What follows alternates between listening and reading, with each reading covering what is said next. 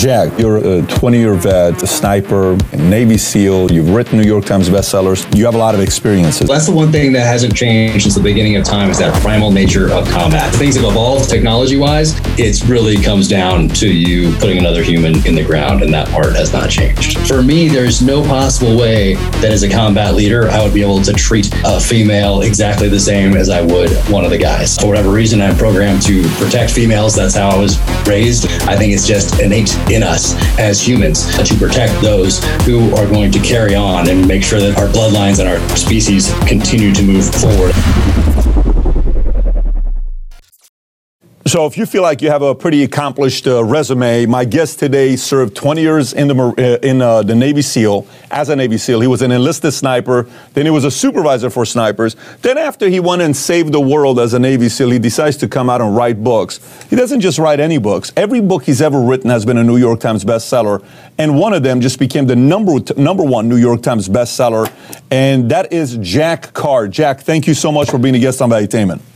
Oh, thank you so much for having me. I'm so excited to talk to you for, for a couple of selfish reasons because I'm taking notes as we go, just seeing how uh, how you've done, how you build what you have built uh, over these years. It's so so impressive, and uh, and I, I, sincerely appreciate you having me on. Well, I, I appreciate that. Man. I was looking at your stuff. I'm like, this guy. I mean, it, you know, from one side to the other side. You know, most people end up making it to the top in maybe one space, but for you to do it in two space, that's pretty impressive. So let's let's get right into it, Jack at what point did you know you wanted to be a Navy SEAL? And if you can kind of walk us through you becoming a Navy SEAL and what that was like.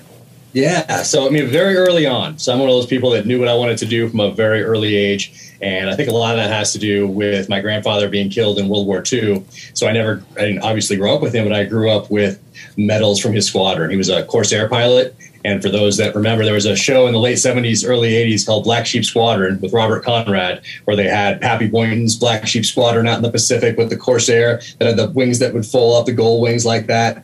And uh, that's what my grandfather flew. So I had his medals, wow. I had pictures of that's him cool. in his squadron, I had his uh, his wings, uh, and I just grew up knowing that I was going to follow his footsteps into the military.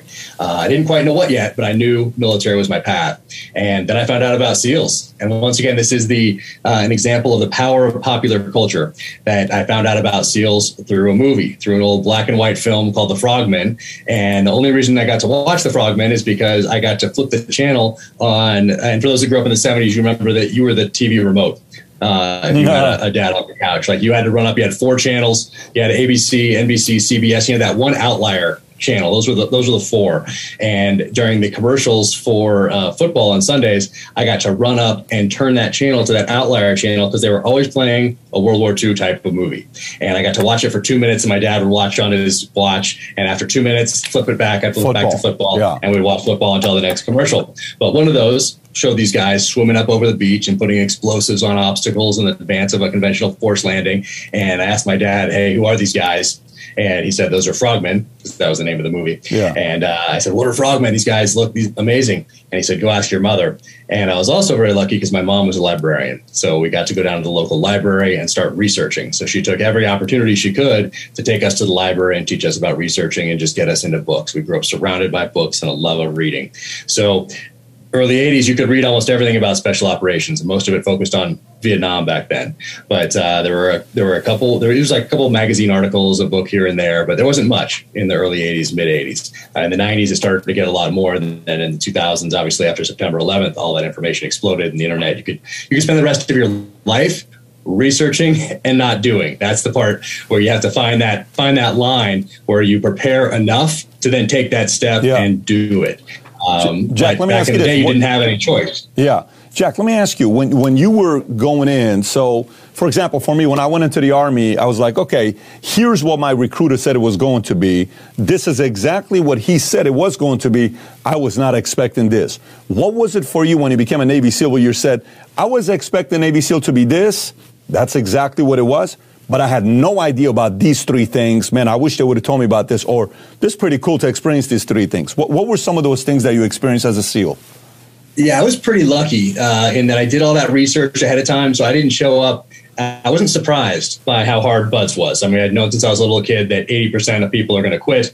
Uh, that was part of the draw towards going there, is because it is touted as yep. one of the toughest yep. training regimens ever devised by a modern military. So that was the the draw for me. So so I didn't show up and I wasn't shocked that I was going to be cold, wet, tired, and hungry. They were going to make me stay up for a week during Hell Week. Like none of these things came as a as a shock to me. And I'd been preparing for for quite some time.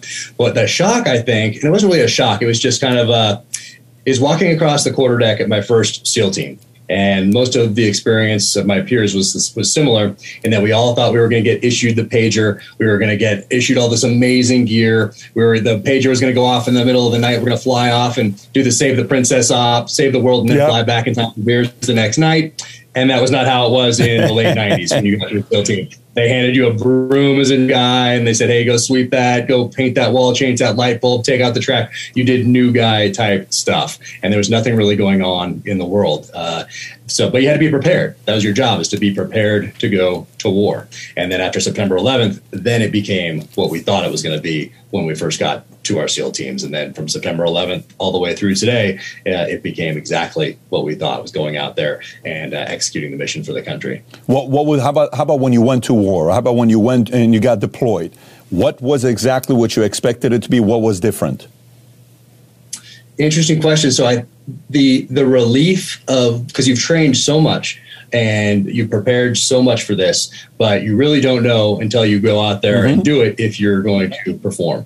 Um, so that little part, that little nagging question in the back of your head, um, and I didn't anticipate what it would feel like to go out and do those first missions, what that would what that would feel like internally. I, mean, I know I would go out do the mechanics of it, but it was this sense of relief that I have been tested in combat and uh, I was not found wanting. Uh, I did not let the guys down to my right and left, and that was this feeling of relief for me anyway. I don't really know for uh, for anybody else, but I had this sense of relief. Like, okay, it wasn't just training. It wasn't just thing I aspired to. I have now done it, and now I'm building on this foundation, adding experience to that training, and then I continue to add that experience, continue to learn from both mistakes and failures going forward. So it's uh, it was it's all about adapting, as you know, both in in life uh, and, and on the battlefield, no matter what you're doing. But uh, but that was that was the sense of relief. I think that was most surprising to me. Did you have any shock factor? Was there any shock factor to you where you know, like uh, let's. Uh, uh, a pitcher, okay, pitcher pl- plays for high school, then he maybe goes and plays uh, AAA, and then hey, he gets called up. Hey, you're to come and pitch. First game's to be in uh, St. Louis Cardinals. You know, you come out, oh my God, sixty thousand people, and then you get up there and you're looking at the guy, you, you know. Mike Trout's up, or whoever's up, you know, it's the different leagues. And you're like, okay, I got to pitch this guy. The booing, you know, maybe the, the speed, you know, they say from uh, college football to NFL, speed, everything's faster. What was what was a shock factor for you? Was there anything when you got deployed where you said, "Nobody prepared me for this"? Was there anything? I think the confusion of how hard it was to tell like where the enemy is, where the bullets are coming from, where the mortars are coming from, where the RPGs are coming in from. In the chaos of combat, in particular, uh, the campaign for Najaf, which was a two-week campaign in Iraq to retake the city from the Jaish al-Mahdi militia in August of 2004, and it was just chaos. And it was like what I had seen on those World War II movies I watched with my dad, uh, where just there's bullets flying everywhere. It's an urban environment, and uh, you're kind of not really sure. You're hearing this, these cracks, and you're and you're just not sure exactly where's what's yeah. what's going on because you're getting these Bradleys, by these fighting vehicles, and they move around. They have these tracked vehicles, so you're kind of discombobulated. Uh, things are exploding everywhere. You're moving in, and then the back drops down, and you run out into the fight and uh, it's kind of like getting your bearings is a little bit uh, discombobulating, I guess. How is similar is it to that, to that one scene? You know the opening scene, scene of Saving Private Ryan where they open it oh, up yeah. and bam. Is it? Did you have an experience like that when you went out there where it was sudden? I think that that experience of the Bradley fighting vehicle having that ramp go down in the middle of a firefight is dropping you off because you don't really know. You're not as, a, as a sniper in the back or as a assault team leader in the back. You're not really uh, in communication with uh, with uh, the guys that are driving, and even if you were, you wouldn't be exactly sure. It looked like the map study that you did, and all of a sudden, boom, you're out there and it's time to go. So uh, that would be the most similar, but I don't think it's anything yeah, could anything ever be like what those guys experienced uh, going over the beaches at, uh, at Normandy? That's just uh, a whole nother level. I mean, you're going in to a place where the enemy is entrenched. The enemy has uh, the high ground. they have they have pretty much all the advantages, and you're running across open space to try to get up to that high ground when they have machine guns in place up there. That's that's back when it was hard. Yeah, I remember the first time I watched that movie. I, I get to the unit. It's I don't even know when uh, uh, Saving Private Ryan came out. So I get to 101st Airborne, September of '97. Saving Private Ryan. Let's see when it came out. Right, a couple years later, probably 2000 or something. 98. There you go. That makes sense. So we got to the unit. A couple months later, they said there's a movie coming out that's about your unit that you guys going to get a chance to see it before anybody else sees it. So we went in, we sit down in this theater with 600 other soldiers. We're watching this movie. It's called Saving Private Ryan. It's about your unit. You're going to be so proud. And at the beginning, we're just watching it. At the end, 600 soldiers and tears, fired up, so f- proud to be representing a unit like that, saying, hey, you know, I'm proud to be here. Very emotional when you see a movie like that. What a great job they did. Hanks, all those guys. Just one of the best movies I've seen of all time. But did oh, yeah. you ever you ever seen a movie Fury with Brad Pitt? No, I keep meaning to see it. I need to see that movie. So there is this one scene, Jack. It's a sick. Have you seen that scene? In, have you seen a movie Fury with Brad Pitt? Have you seen it where there's this one scene where they go out and he's in the tank and they're getting shot up and one of the soldiers cannot handle it. He just cannot handle it. He's panicking. He's frozen. He's locked up. He doesn't know what to do. He starts peeing in his pants, and they have this scene.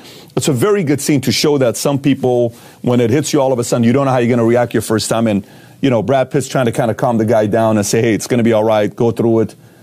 Was there ever a moment like that that you saw one of your peers that was tough behind, you know, uh, enemy lines, but then the moment they cross enemy lines, that pressure just kind of exposed some of the fears that we may have?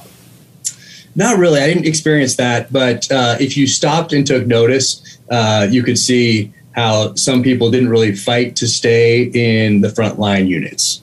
I guess that's a better way, and that, and good for them. I mean, if they knew beforehand that they were in the wrong line of work, or maybe they were more uh, suited to the administrative side of the house, or something like that, yeah um, and they went to places where they were less likely to find themselves in Iraq and Afghanistan, I guess. But that would be the, the closest thing I can think of, um, just because that training that we go through is is so intense, especially after people started coming back from Iraq and Afghanistan and incorporating those lessons into the training. Um, then for sure, it wasn't a surprise what you were coming in to do.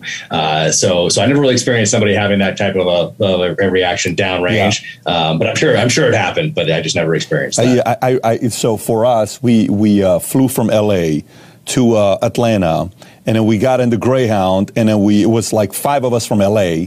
And we drove to South Carolina, Fort Jackson, and we're driving. Everybody's tough because everyone's from a gang, and everyone's, you know, this guy's from 18th Street, that guy's from this, this guy. So we're all bragging about who's tougher. And then you get to the unit, and drill sergeants come up and they start hollering at you. And you're like, okay, I'm not used to this. You know what your girl is doing right now? She's with your best friend hollering his name. She ain't even thinking about you right now. She's already over you and just mentally messing with you. Yeah. And then it, it, got to one of the tests where you had to give the other guy IVs. Okay. Mm-hmm. And it's like, it's not a big test. I mean, to you, probably IV is not a big deal. It's just, you know, you're just putting an IV in your body. So we're all sitting there, like a hundred of us and one guy does it, next guy does it, next guy does it. Five people refuse to do it. Couple of the guys do it. They knock out, they pass out, they can't handle, deal with needles. Uh, uh, it, it, was interesting seeing it, you know, as you're going through the process of how some of the things you were prepared to go through, some of the things you were not prepared to go through. But again, in your world, it's a complete different level. You're a Navy SEAL. You guys are seeing stuff that only a few people get a chance to see. So, uh, out of curiosity for us, we had a very uh, uh, initiating type of an environment where people were initiating new rookies that were coming here. The hazing concept, which was very normal back in the days. Nowadays, you know, the smallest joke you tell them, you may get uh, ETS, you might be dishonorably discharged from the Navy right. because you did the wrong thing. Was the hazing thing uh, going on back then when you were in? Because it was for us, definitely. Yeah, no, it was, and uh, you know, I, I, can see how it could get out of hand at some some levels or yeah. some places, but for, for me, it was a very positive experience. I mean, I look back on those those times with my new guys, with our E5 Mafia uh, all together there and going through that that hazing. And for whatever reason, the platoon that I was in as a new guy, they did a, a great job with it. And of course, the part you look forward to, the hazing you look forward to, is getting your trident and pounding that thing into your chest. Uh, that's the one you look forward to. You hear about it happening to other people. That's what you want to have happen. Now it's probably illegal. Now you go to jail if you do it, probably. but uh, back then, I mean, that was like that's the rite of passage. Is your whole platoon coming by? And what I remember is that the guys that were huge that I thought were going to hit so hard, yeah, they didn't hit as hard. But like like the guys I thought were going to be like, eh, they hit so hard. And uh, I, I distinctly remember that. And they put you up against the Connex box, so there's no give, and they just bam, bam, pound that thing, and everybody cycles through, and the whole team, and it was fantastic. Is so, mark left um, till today? Is there still a mark till today? No, the pins are so small. I mean, once they go in, it's mostly uh, impact. You know, once you hit like something because it is big. You know, it is it is the trident's huge, so it's just those little the pins are are small. They go in, and you know that's fine. It's like getting your ear pierced probably or something like that. Especially when you're all yoked up from doing thousands of push-ups and pull-ups at BUD/S. So there's a little little little more padding back there, a little more armor back then in the day.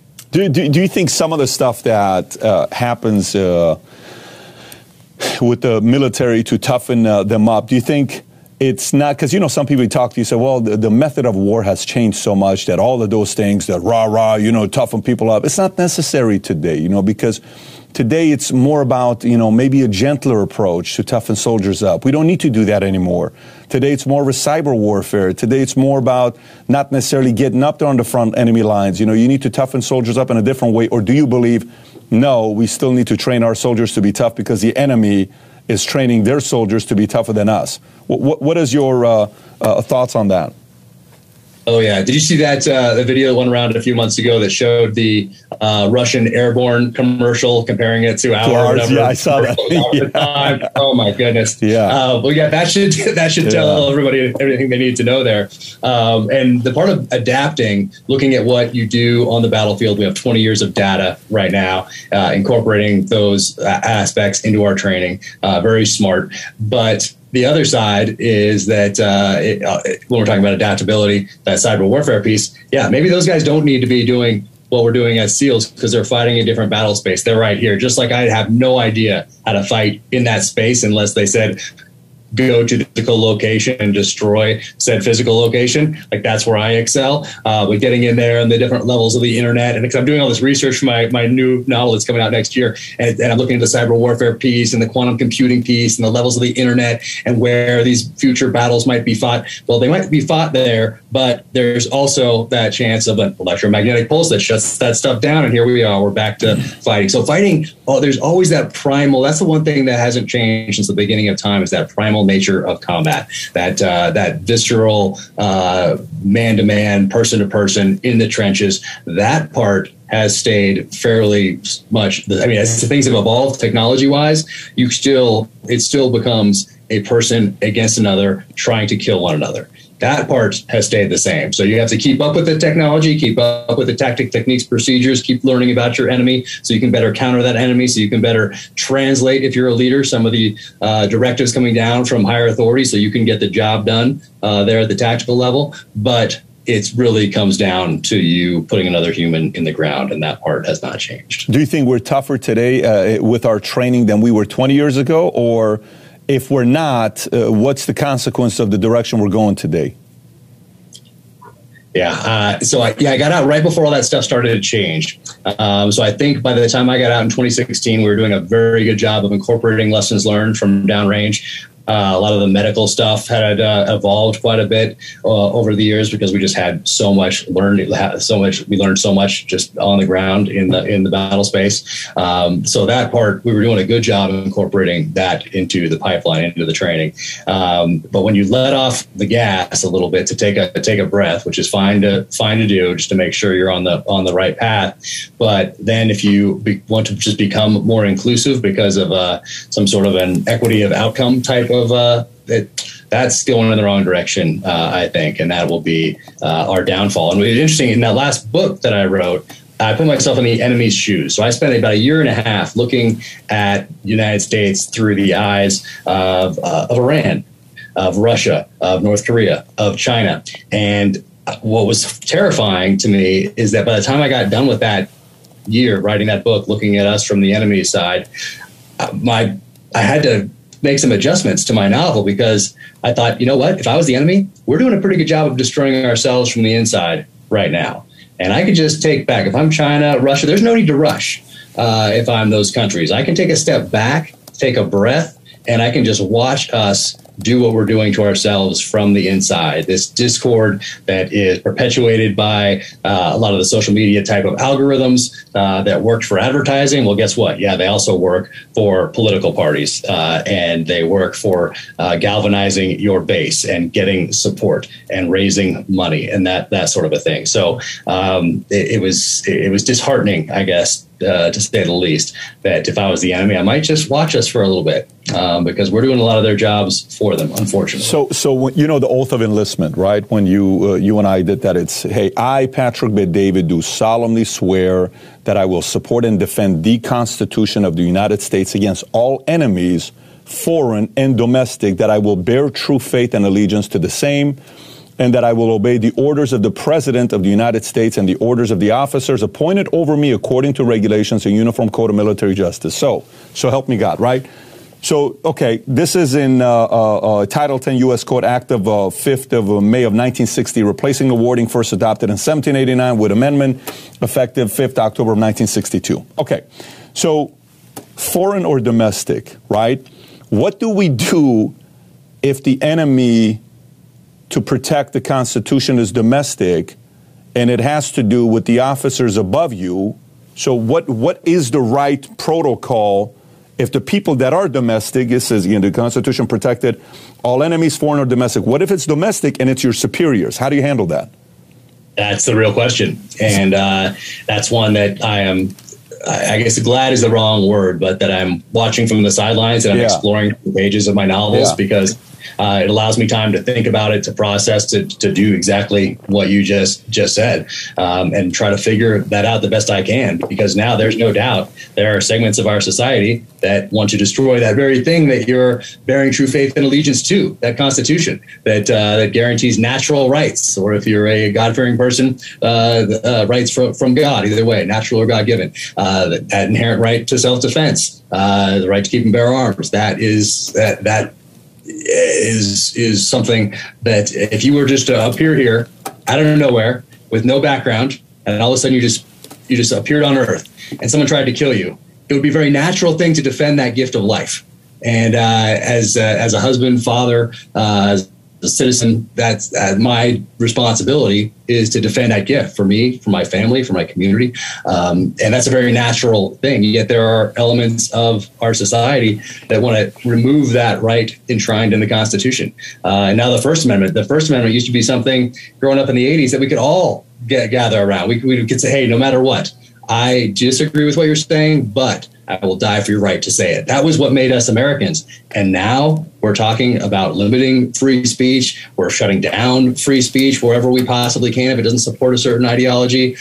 It's a very interesting time in these next 10 years, uh, especially as it pertains to the First Amendment are going to be extremely telling. You know why I'm uh, asking you? Here's why I'm asking you because, you know, to have written all the books that you've written, you, you must have done a ton of research, right? I mean, you, like you're talking about right now, you got you know, a, a deadline to hit, and sometimes you feel uh, God created kids for you to miss deadlines. You know, it's it's uh, uh, you know, uh, which I I understand. But when you do all this research, and you, we got what 1776 till today. That's our history, right? It's not a lot. It's 245, give or take, whatever. We got we're about to be 246, 245 years of history.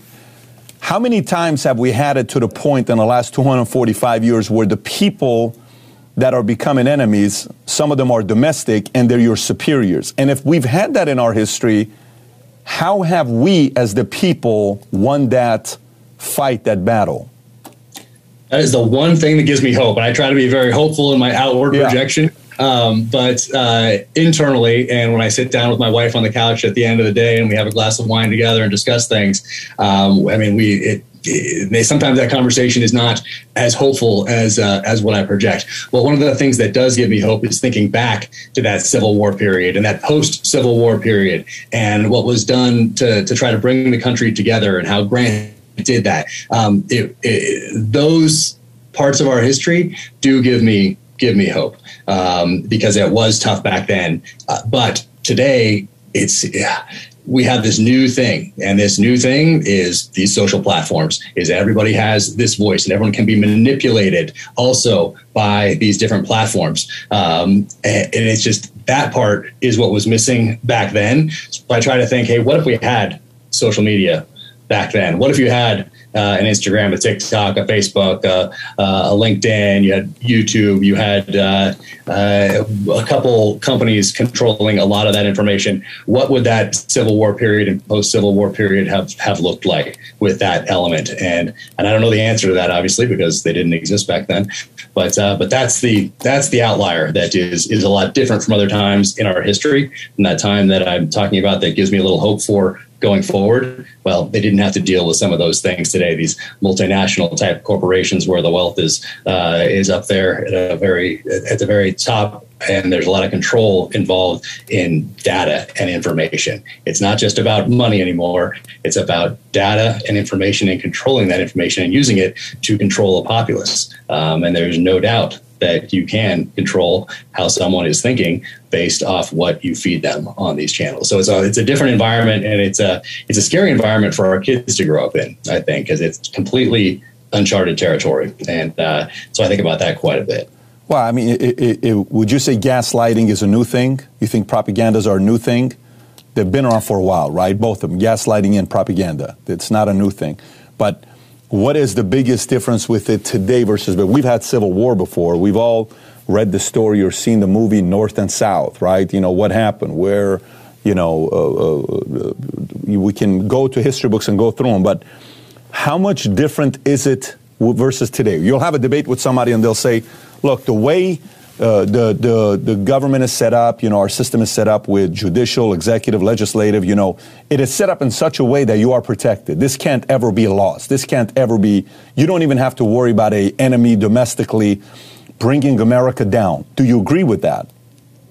Well, up until about 20 years ago, you still had to operate in a way that was very similar how you would have to operate in say 1865 let's say. Uh, meaning that if you wanted to control or manipulate you would have to uh, buy a journalist you would have to blackmail a journalist you would have to blackmail a politician buy a politician um, in the traditional sense of actually purchasing uh, these people or getting information on these people to use to blackmail them. So uh, so and a lot of people companies did that. Companies planted stories they paid reporters to do things. Um, now that's it's so those things still existed that propaganda that manipulation all that still existed but you didn't have as many tools to use. And now you have so many different tools to use. A lot of them are much more subliminal than uh, sending someone outside of a uh, reporter's house to, to, you know, to catch him leaving with someone who wasn't his wife or whatever it might be to use as blackmail. Uh, now you have all this data that is, and every keystroke is it's record. I mean, there's a lot of data out there on all of us and it's controlled by uh, a very few very few people at the very top that's a lot of power. That's a lot of power to have. So, uh, so that propaganda, manipulation, all that was around, but the tools were different back then. And those tools that existed back then still do exist, but now there's a lot more out there to use. So it's it's uh, it, once again it's adapting to that battle space. You, as you're writing, and your creative imagination is coming up with stories. What what what what is your creative imagination thinking about to get somebody to flip? Or let's just say a person for the longest time has been a you know law-abiding citizen, card-carrying, loving American, patriot, capitalist, you know, Constitution protector, and all of a sudden they flip. You know what? What is the strategy to get somebody to flip? Is it shame? Is it uh, uh, information on what they did against uh, their wife that they don't want to be public because their legacy is going to be tainted? Is it something that they? Again, I'm asking purely from your creative side. What are some methods you would add to say? Here's a proud citizen that loves America. All of a sudden, he starts giving in to China. All of a sudden, he starts making, you know, uh, certain compromises because there's something behind him. W- what would your creative imagination say? Here's five ways to get somebody to flip. Yeah, so all those traditional ones still certainly exist. Um, they're just being more ways to uh, to get where you want to go um, with those. But what's even more dangerous, I think, today is something is a is a moral vanity where you don't even know that you have been quote unquote flipped, but that you are willing to destroy the bedrock of a nation that gave you all the options and opportunities. All these, from the inception of this country up until today, all these people died to give you the freedom of choice, to be able to make your own decisions, not have it dictated to you by a monarchy, um, by a, a, a, federal government that was going to put you in a certain category. No, you can break out wherever you appear uh, on this on this planet in this country. Uh, you have the option and opportunity to make your own decisions going forward to build the life you want, to make the life you want. Now we have this moral vanity that has slipped in that allows us and a lot of us at these highest levels that have been afforded all this opportunity that allowed us to build great wealth. Um, and now we want to undermine that for the next generation coming up because of this moral vanity so that we can maybe it's going to these these cocktail parties so that you could you you you're on the same page as uh, Good Morning America in the morning or uh, MSNBC in the evenings or whoever ever you watch, and you feel good about it because this peer group that is uh, larger than it would have been in the past because of quote unquote friends on social channels and followings and all the rest of it make you empower you to feel this moral vanity that makes you want to undercut what exactly what allowed you to create the life that you wanted. So it's a it's an it's an amazing thing, and psychologists are going to have a field day with it uh, today and looking back on it because you're destroying the very foundation of the thing that allowed you to succeed. Uh, uh Jack, you're you're a 20 year vet, uh, a sniper, an enlisted sniper, Navy SEAL. You've been all over. You've been deployed everywhere. You've written New York Times bestsellers. You're a, a citizen that takes care of your family, father, married, uh, and you have a lot of experiences. At the same time, you know the conversations you have with your wife at night, with your family, with your peers. Now that you write these books, you're going to be in different circles, so you're having conversations that are high level type of conversations. Who do you trust the least today? If you were to say who you trust the least today, who would that be? Organization or individual? Yeah, organization, and it's it's uh, it, it's the military. I'm mean, sorry, it's it's, uh, it's the media. Um, but it's interesting that we're walking in to this big tech and this media, this media, big government L ambush. So you'll remember from your days the L ambush, and it means that you're walking here in the middle, and you have enemy here and here. So if they fire, they get you. They don't hit each other. So that's what we have. We have big tech, big government, but we've lost so much trust in these institutions that we all used to trust as citizens, uh, and that that journalists, the media, we used to trust them. When you'd see these uh, see the New York Times come in, let's say 1975, or you see the Washington Post in the time frame 85, 84, 86, you trusted you trusted them.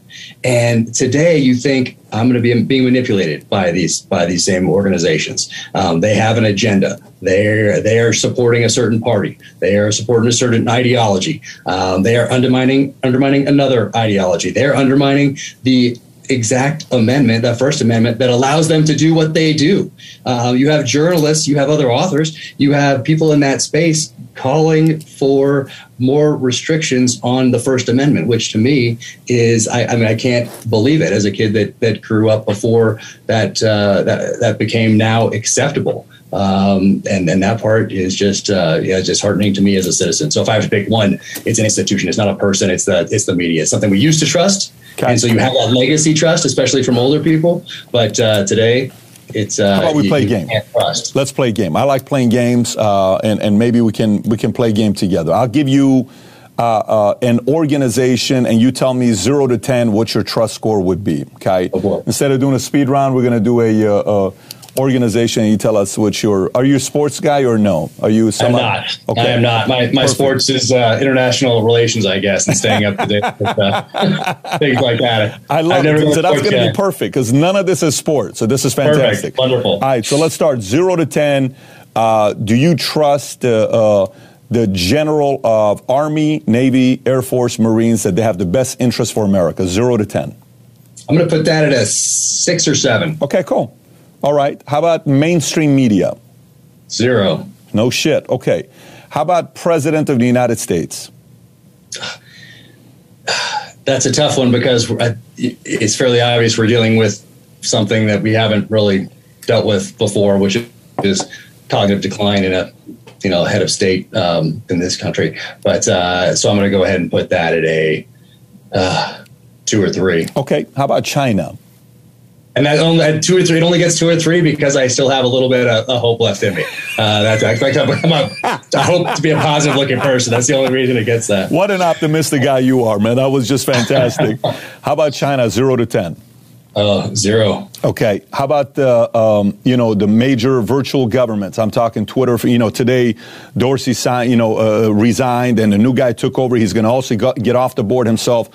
How about trust in virtual governments? Facebook, YouTube, Google, Twitter, all those guys. I'm going to say a one, and the okay. only reason I give it a one is because it had they they, they had potential. They had potential to uh, to have that sort of trust that uh, that we had in established media back 50 years ago, 100 years ago, um, but it doesn't exist anymore. Do you They've think they can still trust. change? Do you think it can change? I think it's too big of a machine. Okay. Okay. Uh, how about the, the top 10 richest men and women in America? I'm talking Bezos, you know, you talk uh, uh, Elon Musk, all those guys, top 10. Do you trust uh, I'd have to look at the list because it does shift. So I'm going to go with a with a five uh, there okay. because I know I know some of those guys in that in that top ten list, um, and I, I trust them implicitly. Um, but uh, but some of the others, uh, the, and, and some of the ones that I don't know or that I've just met in, in passing that uh, that I don't. Um, yeah, so it's it's. I'm gonna give it a five, just because okay, that list does does change. How about the one? But a lot of those people are self-made. I mean, you look at some of no these. No question about I mean, it.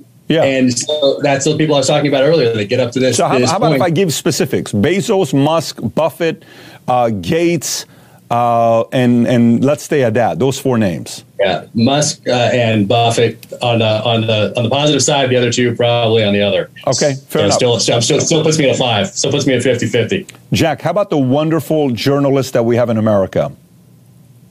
Yeah, there are so few actual journalists. Um, you have to really seek out um, people that are doing that job, like a Glenn Greenwald, or uh, you, have, you have to seek out those people that are after the truth, no matter where it falls, uh, without trying to manipulate that data or write things in a certain way so that it uh, it supports their ideology and their personal agenda. So you really have to do the homework on quote unquote journalists because there are so few these days that are doing it in the uh, in the tradition that we think of as journalists in this country, going out after the truth, um, exposing the truth, uh, holding uh, leaders' feet to the fire, exposing corruption, speaking truth to power. Those things are in short supply these days. How about a Fauci?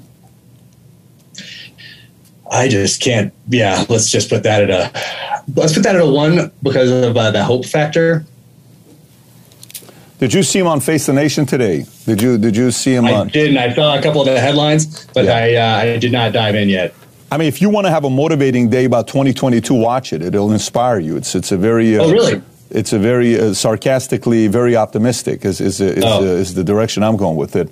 Uh, oh man. Yeah, you know it, it, it's uh, it's I've never seen him this arrogant in an interview than the one I saw today. It was a very, little bit weird on how it was. You know, typically he takes a very neutral position uh, and he'll still go, you know, you will know what side he leans towards. But today was, uh, if, if you don't, if these politicians question somebody like me who's a scientist, I'm the guy that represents science and we know what we're doing and here's what we're going to be doing. It was just very concerning on the way uh, he took the approach, you know, on uh, uh, uh, the angle he took. Question for you from the data side. So, you know how uh, uh, we've all seen the data when China puts out the data and they say our un- unemployment rate in China right now is 2%. We're like, wow, what an amazing and noble job they're doing to keep the unemployment only at 2%, right?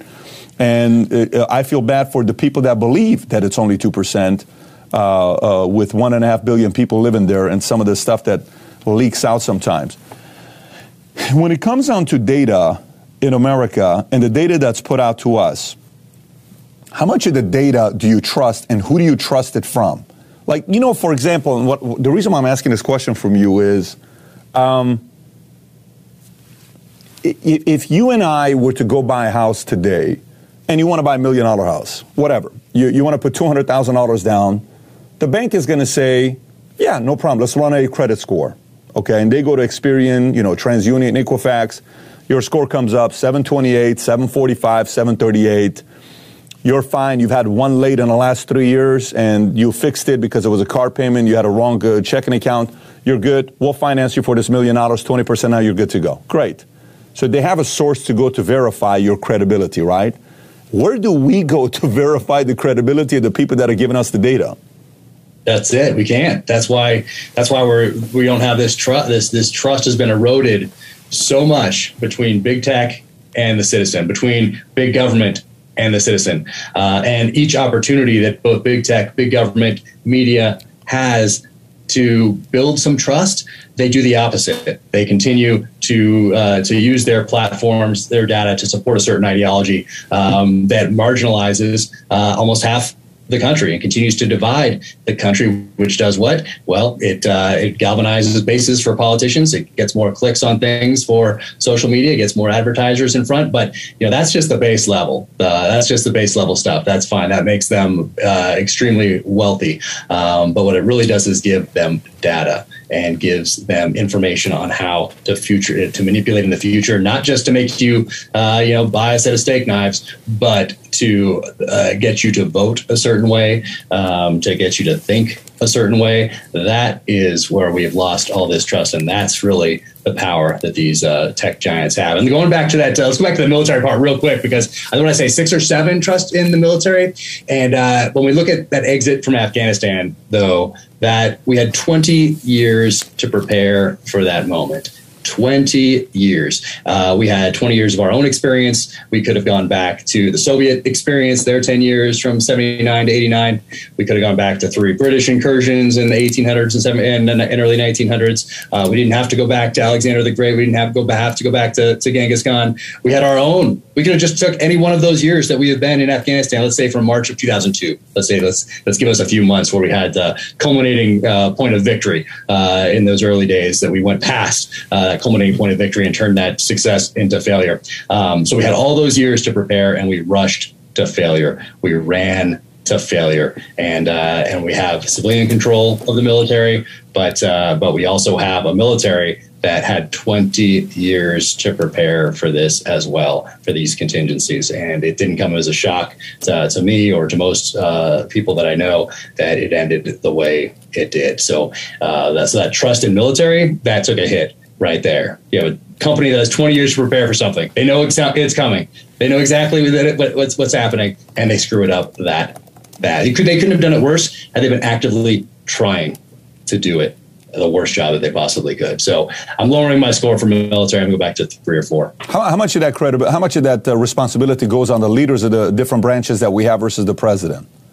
I mean, we know commander in chief is President Biden. That's who it is today, right? That's who the commander chief is. But how much of it is the general, the Army, Navy, Marines, Air Force saying, no, no, no, guys, we, we can't do this. This is not the right approach. And, and the meeting, you know, where, because you, you're in meetings where sometimes maybe you're reporting to somebody that's above you, you're superior, and you got to say, boss, I'm telling you, we have to take a different route. This is not going to work out well for us. Let's reconsider this. How much of it is them not giving enough pushback rather than just saying, okay, let's just go ahead and do this, costing us $83 billion of equipment we left behind to the Taliban?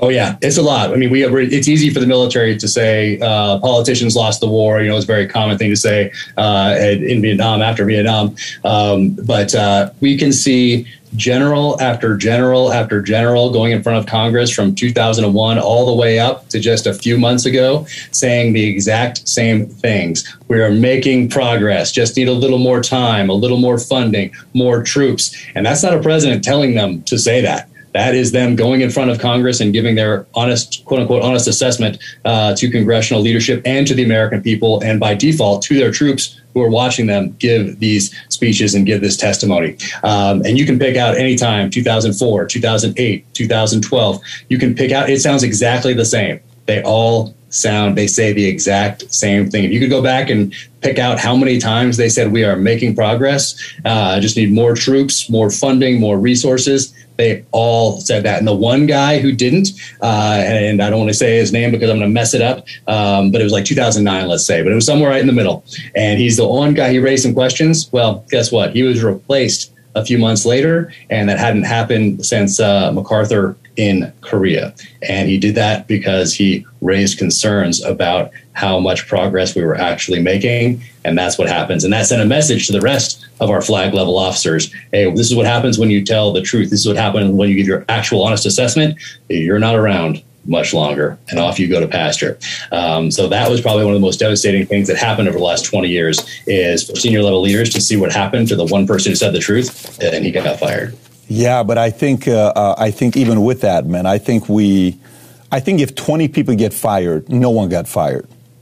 You, you know what I'm saying? If, if one person got fired, yeah, one person got fired. But if 50 people get fired, America cannot afford to have 50 people to fire. I don't know if that makes sense or not. So, you know, a a uh, you're running a company, and you know you got uh, your name is Ford, and 50% of your employees uh, come to you and they say, "Look, we can't work 66 hours a week in these kind of conditions. You got to give us a retirement plan. You got to give us health insurance. You got to give us a bit of a raise. This is just not going to work out, right?" Ford can't say, "Ah, whatever, guys, go ahead. We're going to keep doing." No, you can't afford to do that, right?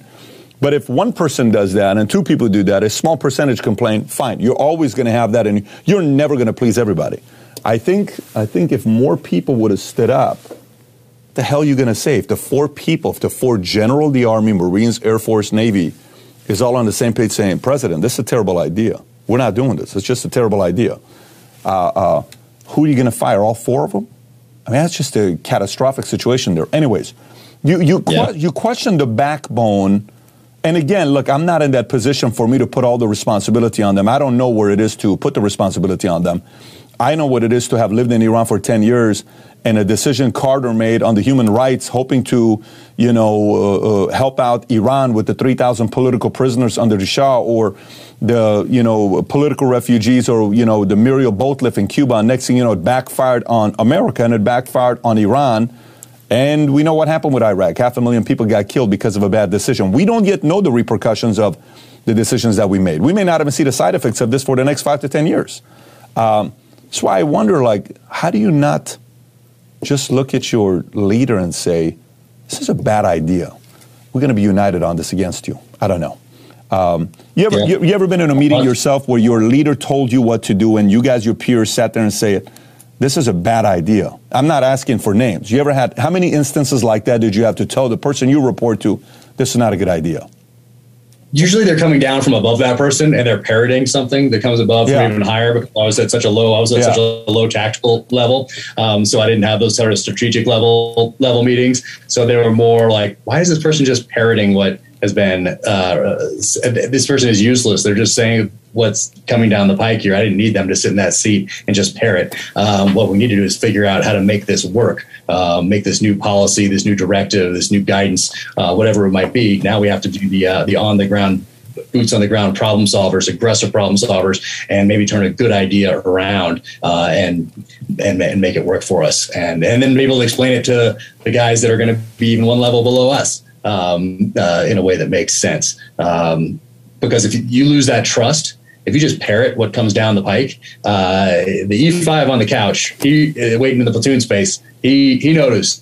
They they they know, and you lose that trust. And everything you do in the military or in life, I think, is an opportunity to build trust, both up and down the chain of command, side to side with your peers. Um, and you have to take advantage of it. And what we're doing in this country right now we're losing trust at every opportunity. It seems, which is uh, yeah, once again just disheartening.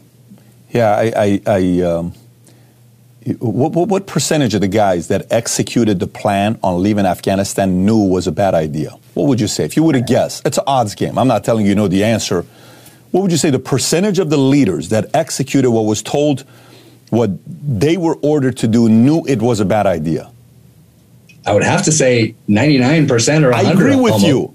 I agree with and you. So can't the 99% say, guys, what the, what are we doing? You know what I'm saying? This shit's not going to work. Like, well, that's what we trust them to do. Like when you're looking up that chain of command, yeah, uh, that's their responsibility. Like if we mess up down here at the tactical yeah. level, we're going to be held accountable for sure. If you make a mistake up here, no accountability. You retire, you go sit on the boards of one of these companies that has defense industry type of ties. Yeah, Northrop um, Grumman, Raytheon. So, Exactly. So to see to, so to see them not stand up to that plan, and, and why it's so frustrating to everyone is because once again, Karl von Clausewitz wrote on war. He said that the most important attribute of a of a leader, of a military leader, is common sense. That's why the person with zero military experience, has never read a book on the military, can look at Afghanistan and just take a take five minutes and look at it and see what a bad idea it is to give up Bagram. Hey, why give up a tactically advantageous position and put your troops in a tactically disadvantageous position?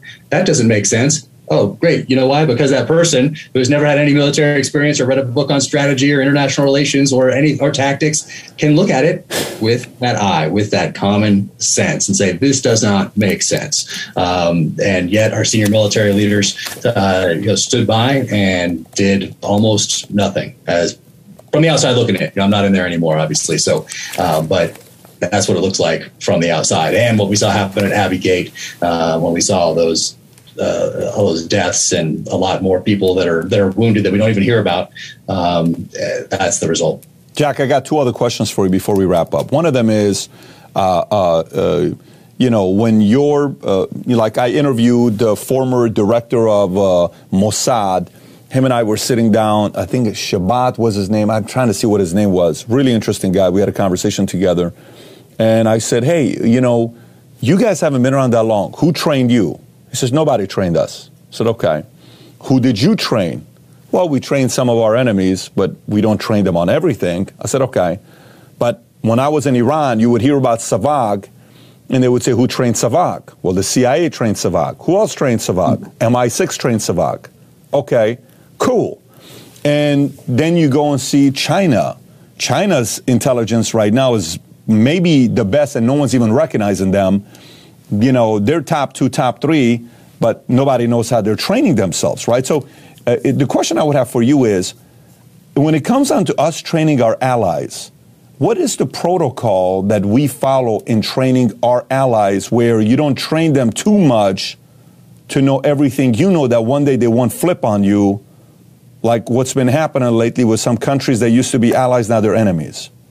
That's right. Even before September 11th, this was a conversation that we had uh, yeah. uh, because we did JCETs. We did training exercises around the world with partner nations, with yep. host nation forces. Yep. And we always say, hey, let's be a little bit careful. This is us. This is the E4s, E5s, E6s, chiefs. These are the people here that are on the ground doing it. They're not coming from above. It's not saying, hey, don't make sure you don't teach this, this, this, Got or this. It. It's us on the ground having that common sense again, saying, ah, but it's tough tough also when you're doing combat foreign internal defense, meaning you're going out there into the streets of Ramadi with a partner force, uh, or you're in Afghanistan, you're training up a partner force, and you're going out and executing these missions um, because your life, the lives of your guys to the right and left are they're right there and depending on this host nation force. So you do want them to be as trained up as you as they possibly can be. But now look what's happened. All that training, all that uh, because Afghanistan, as as I'm sure sure you know, it's a very natural thing to change sides. Why not go to the strongest warlord side? That makes sense. If not, guess what's happening to me and my family? We're going to get skinned alive and uh, hung from this tree. Uh, so we're going to go over to that side. So it's a very natural thing. Loyalty is a little bit different over there. Um, so now they have all these weapons, all this technology, uh, all this training, and for even people that fought on our side, uh, some are now on the other side because that makes sense now. That keeps them and their families alive. That's the that's the the tactical choice that they're that they're making, and it's part of the culture. And that's something we didn't really understand going in. We totally failed to understand the nature of the conflict to which we were committing forces. We had this imperial hubris that uh, allowed us to go in and say, hey, we're the United States of America. We had initial successes. And then we thought, oh, we got this. Let's shift focus to Iraq. Um, Osama bin Laden escapes into Pakistan. Uh, we start nation building. Anyway, you could point to all these different uh, uh missteps from that point on. But from December 2001, uh, we handled that situation very fairly poorly. But our senior level leaders, it's their responsibility to understand the nature of the conflict to which they're engaging U.S. Uh, committing U.S. forces, and they failed to do that. And they had 20 years to learn, and they failed over that entire 20 year period. Um, so, so yeah, I do. Uh, I do look at them with a, a, critical eye, but I guess the good part today is that it gives me a lot of a lot of material to work with in the novels. Yeah, that's a, that's a, a part of it where I sometimes wonder. I'm like, I, I understand training your your own self, but people that are going to be with us long term, where you're again domestic or uh, uh, you know um, foreign or domestic. You know, you want to train the people that are here, but sometimes we're feel we're building our enemies even bigger. We're experiencing that with China right now. Everything we do with capitalism, China duplicated. Now China's everybody's relying so much on China with the chips, with everything that they're doing, that we have no choice. We strengthen our enemy Now they're bullying us, and we are the leaders of the free world. It's a little bit of a weird situation there. But last yeah. question here. I had Mike Ritland on. Mike Ritland, I'm sure you know who Mike Ritland is. Uh, yep. uh, he was on with us on the podcast. We had a great time. And a conversation came about during that time they were talking about women in Navy SEAL. He gave his opinion on women on Navy SEAL. And but recently, I, I don't know if you saw Bill Maher and Chris Cuomo and a conversation about transgender came out. If you've not seen it, I highly recommend uh, you know you go watch it, Jack. It's absolutely. By the way, you're not going to find it on CNN's YouTube channel. You got to find it on somebody else's YouTube. channel. I'll text it to you afterwards. Like 34 minutes. Oh. I have the link. It's a must watch. He made a very good argument to him. Um, but w- what do you say to a Navy SEAL that's now, you know, somebody came out a couple years ago talking about the fact that they're transgender, former Navy SEAL. I don't know if you saw that story or not, uh, uh, uh, if you followed it. Kristin Beck, I think it's the name of the individual that now is uh, transgender. Do you think, how do you think the SEAL, cream of the crop at that level, special ops type of guys, Delta, you know, Navy SEAL, how do you think they should treat uh, uh, training women as well as transgender uh, uh, in regards to their units? Yeah, well, the women one I thought a lot more about than the, the transgender one because it's uh, the transgender one. I'm just not quite sure what means what and how we. Anyway, I'm not. I'm not quite prepared to think that through from because then you, from women coming in wanting to be men, men coming in wanting to be women. I'm just there's a lot to unpack there. Um, but when it comes to, to, to, females in combat ground forces, particularly special operations, um, so they've been on the front lines with us from the beginning of the war on. Um, so they're they've been right there. They haven't been entering rooms and getting shot in the face, that sort of a thing, but they've been right there with us in these supporting roles. And supporting roles sounds um, you know, like it's not the right word because they're they are right there. Um, and for me, like I grew up as a lot of people did, uh, opening doors. You're taught to open a door for for a female. You're open. You're taught to stand up, offer your seat to to a, a lady that gets on a bus or a train or something like that. Stand up when a woman enters the room. Um, treat them with disrespect. Uh, uh, but almost, you know, you're putting them on this. You're, it's, disrespect and this putting this pedestal type thing. So for me, there's no possible way that as a combat leader, I would be able to treat uh, a female exactly the same as I would one of the guys. I just it's not I'm not programmed that way. Uh, for whatever reason, I'm programmed to protect females. That's how I was raised and that's in my DNA. I don't think I need to be raised that way. I think it's just innate in us as humans uh, to protect those who are going to carry on and make sure that that that uh, our bloodlines and our species continue to move forward after we're dead. And that's why we go forward and uh, and gets get cut up and killed in combat all the time, protecting them. Um, so for me, it would be very difficult to treat them exactly the same way as I would uh, a guy who's a a dude that's just how it is. Um, now, the other side of that is, you know, you have daughters and you want them to have the same opportunities as and, and freedoms that uh, that their male counterparts have. So there is a, definitely a, uh, a discongruence there in that in that line of thought. But once again, it's just very natural to protect the females of the species, whether they want to be or not you know that's uh, sorry. Uh, and so i'm glad i got out before that became something i had to deal with. Once again i can deal with that in the pages of the novels because maybe this next yeah. generation isn't going to be maybe it's going to be like starship troopers and they're going to treat each other just the same. It doesn't matter if you're a female uh, or you're a male. You're both yeah. you're running into that you're running into that uh, uh, those machine gun bullets just the same. It doesn't uh, it doesn't matter. Maybe we're getting to that a point. And is that a good thing I don't know. You might want to protect that person that's going to make sure that the bloodline continues. Um, we have for most of human mm-hmm. history, and, uh, and for most of human history, you had to be good at a couple of things. You had to be a good hunter, and you had to be a good fighter. Um, and only very, very recently have we been able to outsource both of those things by uh, calling 911 uh, and going down to the local grocery store to get food. Uh, that is a, the smallest portion of human history.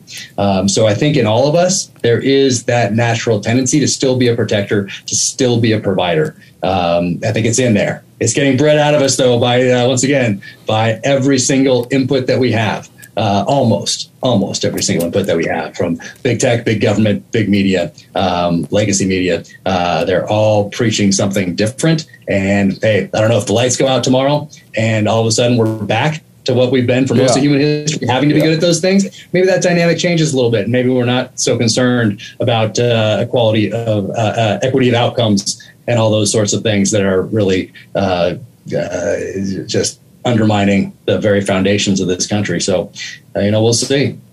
I, I, you know, I asked that question because, um, you know, part of me it's like, okay, one, uh, do, are there a lot of women that want to be Navy SEALs? Because if there is, well, great. That's fantastic. That's one question. Second thing, is the media try to, you know, uh, pin them against each other? Like, I don't know if you saw an article that came out from Variety yesterday and uh, uh, uh about gamers. Did you see that article yesterday about gamers no. or no?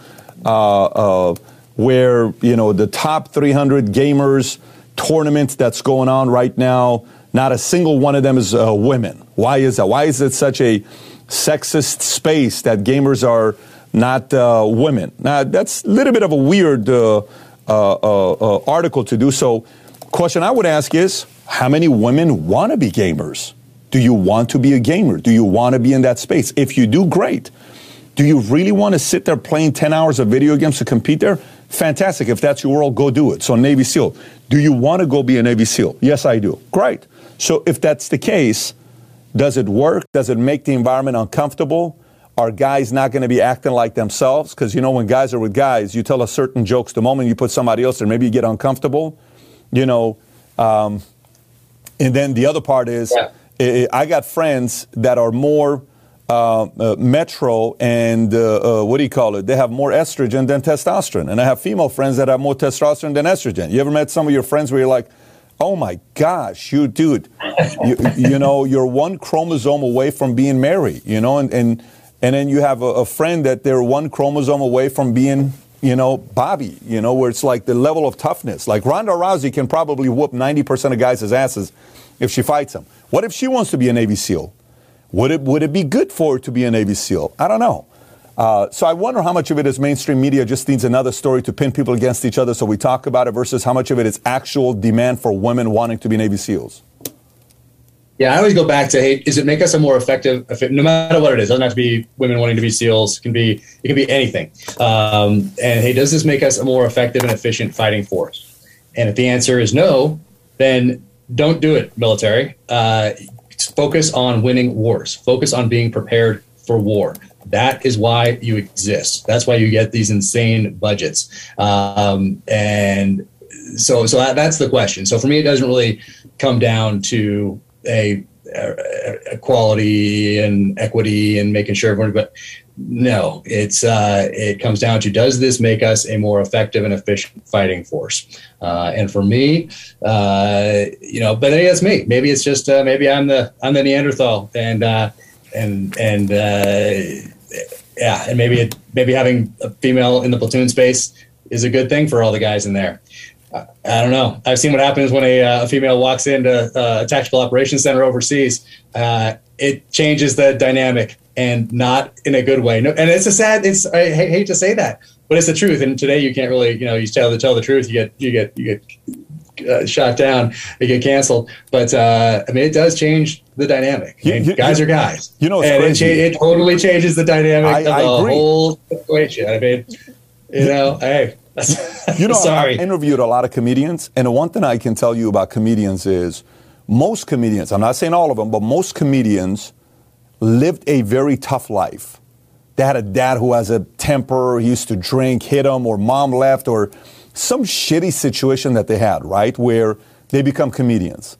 So why? Because you know their, their, savior was laughing at stuff, right? It's like, dude, the only way I can my medicine is let me make people laugh, let me make myself laugh because I have to go home and see my dad beat my mom up or my dad beat me up and my brother up, and I just it's my only way to release, right? It's a very common trend with many comedians. Military, you know, when you're in that kind of a pressure type of an environment I mean, sarcasm, jokes, laughter, shots, you know, not shots like shots like taking shots at each other, condescending, witty. It almost seemed like that was the medicine to overcome the whatever situation you're in. And it's tough to explain. Uh, you explain it to a regular person, they'll say, well, that's not the right way to deal with people, and that's just not how you're supposed to treat people. And Michael Jordan said in his uh, uh, documentary, The Last Dance, there's a scene in The Last Dance where he says, I remember when I was a kid, and my brother, I think his name is Adrian, we're playing basketball, and he says, Michael, you just go out there, you're like a kid, you don't know what you're doing. Let us men here go build something. And Jordan explains, he says, when I'm going, he says, You know, son, when you're going through it, it's so hard because you're questioning yourself as a manhood. He says, but that's exactly what made me tough to be able to go and compete the way I did in the military. You can describe that to the average person that's living in a regular la la land versus what it is in the military. But again, look, like you said, maybe we are Neanderthals. You know, you from Utah, me Middle Eastern from Florida. I don't know. I don't know. I don't know what's going to happen. Anyways, Jack, I really enjoyed this. Uh, uh, what we're going to do is we're going to put the link below to all your books. Uh, folks, every one of his books has over 7,000 reviews. And so you pick and choose which one you want to do. The number one bestseller was Devil's Hand. We'll put the link uh, below for you guys to go pick it up. And uh, looking forward to seeing your next book coming up. Jack, with that being said, appreciate you for making the time for being a guest on Value Valuetainment. Oh, man, thank you so much for having me on. And you know, there's one thing that we talked about earlier that kind of feeds in. And I heard Larry Ellison talk about it in an interview, and uh, I've been very fortunate to spend some some time with him.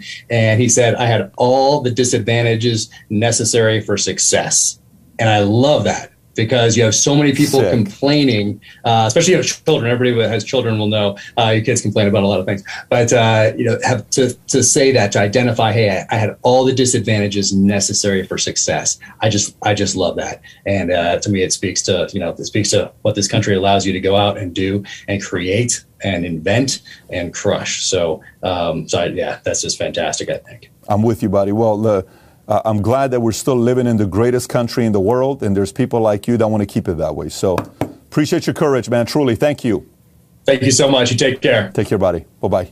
I hope you enjoyed this as much as I did. If you did, give it a thumbs up and subscribe. I got two videos I want you to watch. One of them is Mike Ritland, former Navy SEAL, who wasn't as diplomatic about his answers with women being Navy SEALs. Here's what he had to say about it. And the other one is probably one of my favorite interviews in regards to a sniper from UK who has the world record, right? The longest shot ever in the world as a sniper with 80 confirmed kills. If you've never seen that one, click over here. Absolutely fascinating interview. Having said that, have a great one, everybody. Take care. Bye bye.